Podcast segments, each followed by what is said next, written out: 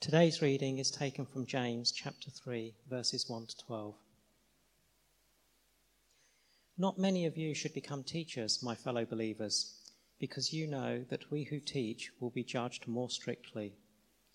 We all stumble in many ways. Anyone who is never at fault in what they say is perfect, able to keep their whole body in check. When we put bits into the mouths of horses to make them obey us, we can turn the whole animal. Or take ships as an example. Although they are so large and are driven by strong winds, they are steered by a very small rudder, wherever the pilot wants to go. Likewise, the tongue is a small part of the body, but it makes great boasts. Consider what a great forest is set on fire, fire by a small spark. The tongue also is a fire, a world of evil among the parts of the body. It corrupts the whole body, sets the whole course of one's life on fire, and is itself set on fire by hell. All kinds of animals, birds, reptiles, and sea creatures are being tamed and have been tamed by mankind. But no human being can tame the tongue. It is a restless evil, full of deadly poison. With the tongue we praise our Lord and Father, and with it we curse human beings who have been made in God's likeness. Out of the same mouth come praise and cursing. My brothers and sisters, this should not be. Can both fresh water and salt water flow from the same spring? My brothers and sisters, can a big fig tree bear olives or a grapevine bear figs? Neither can a salt spring produce fresh water.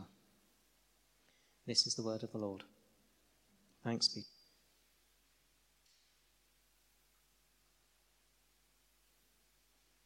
Deepak, uh, very much indeed.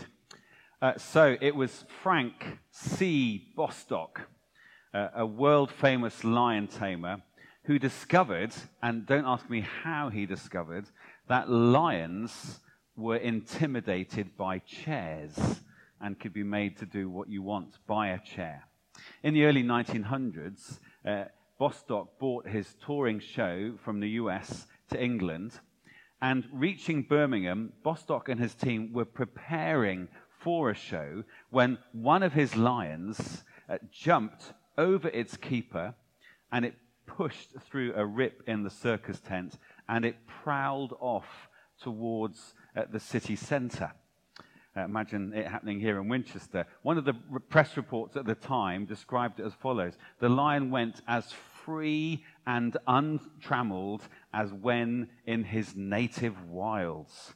The lion found an opening to the sewers in Birmingham, and for some reason, according to one report, down he sprang, looking up at the crowd of people and roaring at the top of his voice.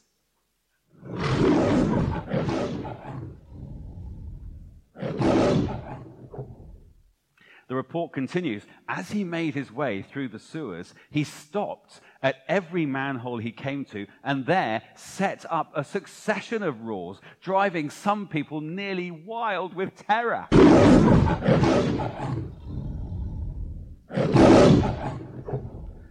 The crowds panicked, obviously, and Bostock had to come up with a cunning plan. What he did was he put a second lion into a cloth covered cage and he sneaked the second lion out the back of the tent in a lorry. He then returned a few minutes later, blowing his horn with the second lion clearly visible. And the crowd, the crowd immediately hailed him as a hero. The report says a shout went up from the crowd They've got him! They've got the lion!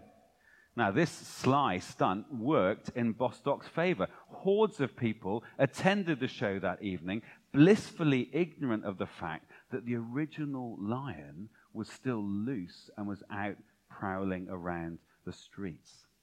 Now, we're going to come back to Bostock in a minute.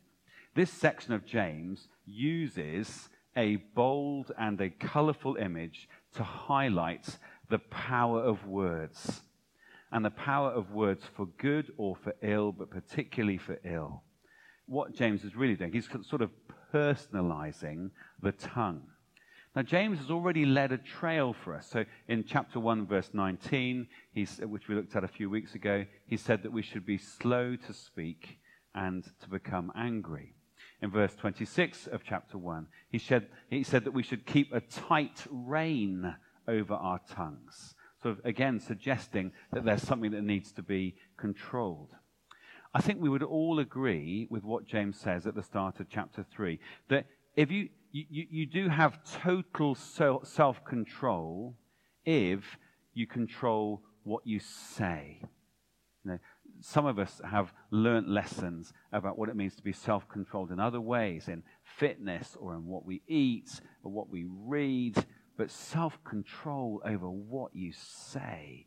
Now, that is seemingly impossible. And Jesus, uh, what James does is he, he makes his point with real flair, and he does it in a number of ways. The first thing he says is that our tongue is tiny, but it is terrible. He highlights how small our tongue is. Uh, now, just have a little think to yourself. Uh, how much of your body weight is your tongue? Now, if you're a normal person, it's 0.4% only. Uh, and yet, in terms of the, the damage that it can do, it seems to behave much bigger than that. It's tiny, but it's terrible. Uh, it's a bit like a bit that controls uh, an enormous horse. You know, think about the size of that tiny little bit, or the rudder that can change the direction of an entire ship. It has a huge effect and impact given its tiny size.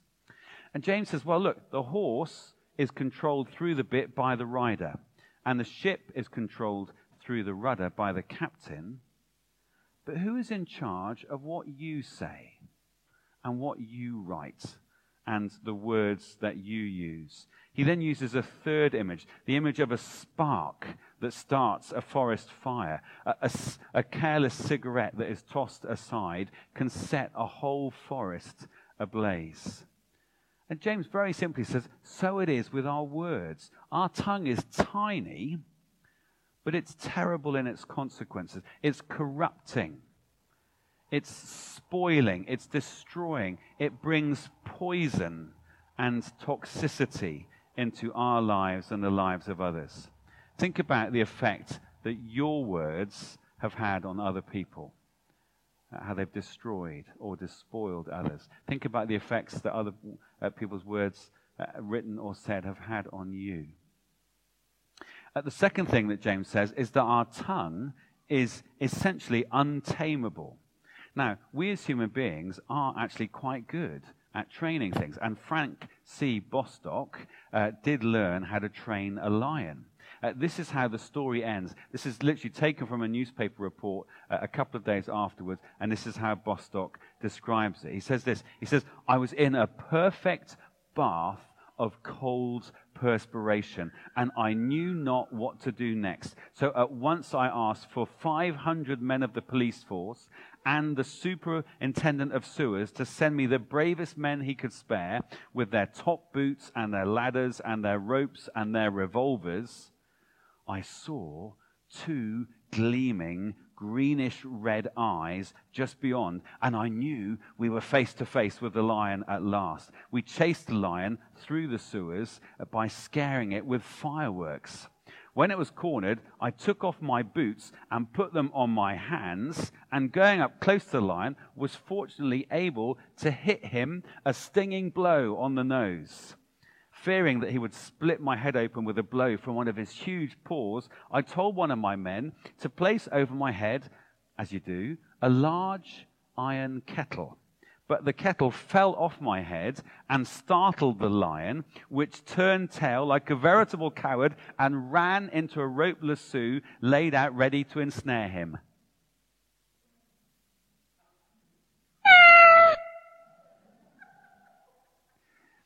In his memoirs, Frank uh, concluded as follows I will leave you, he says, to judge how truthful uh, my words were. I got the lion out of the sewer, as the people of Birmingham supposed that I did, only their praise and their applause uh, were a little previous. Absolutely. Bostock learnt, sort of, how to tame a lion. Uh, we humans have tamed many other animals too. I should think if we, if we had a chance to go around the room, somebody here has broken in a wild horse or uh, taught a dog to surf or got a guinea pig to do karaoke or something. Uh, and yet we can't break in this flappy little muscle in our mouths and we can't bring it to heel. You have probably tried many times. You've caught yourself thinking, why? Why? Why did I say that? What is, what is wrong with me? How come when I open my mouth, I just say the most stupid and damaging things? Lastly, uh, James reminds us uh, that our tongues are able uh, to achieve mission impossible.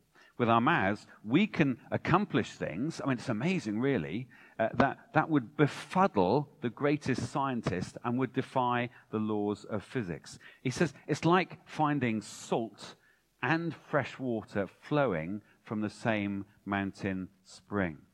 Or it's like going to your rose bush in the garden and finding strawberries dripping off the rose bush.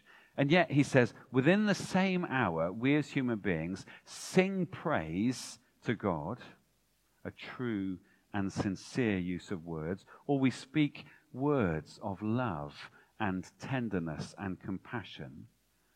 And yet, in the same hour, we also curse and we lie and we flatter and we deceive.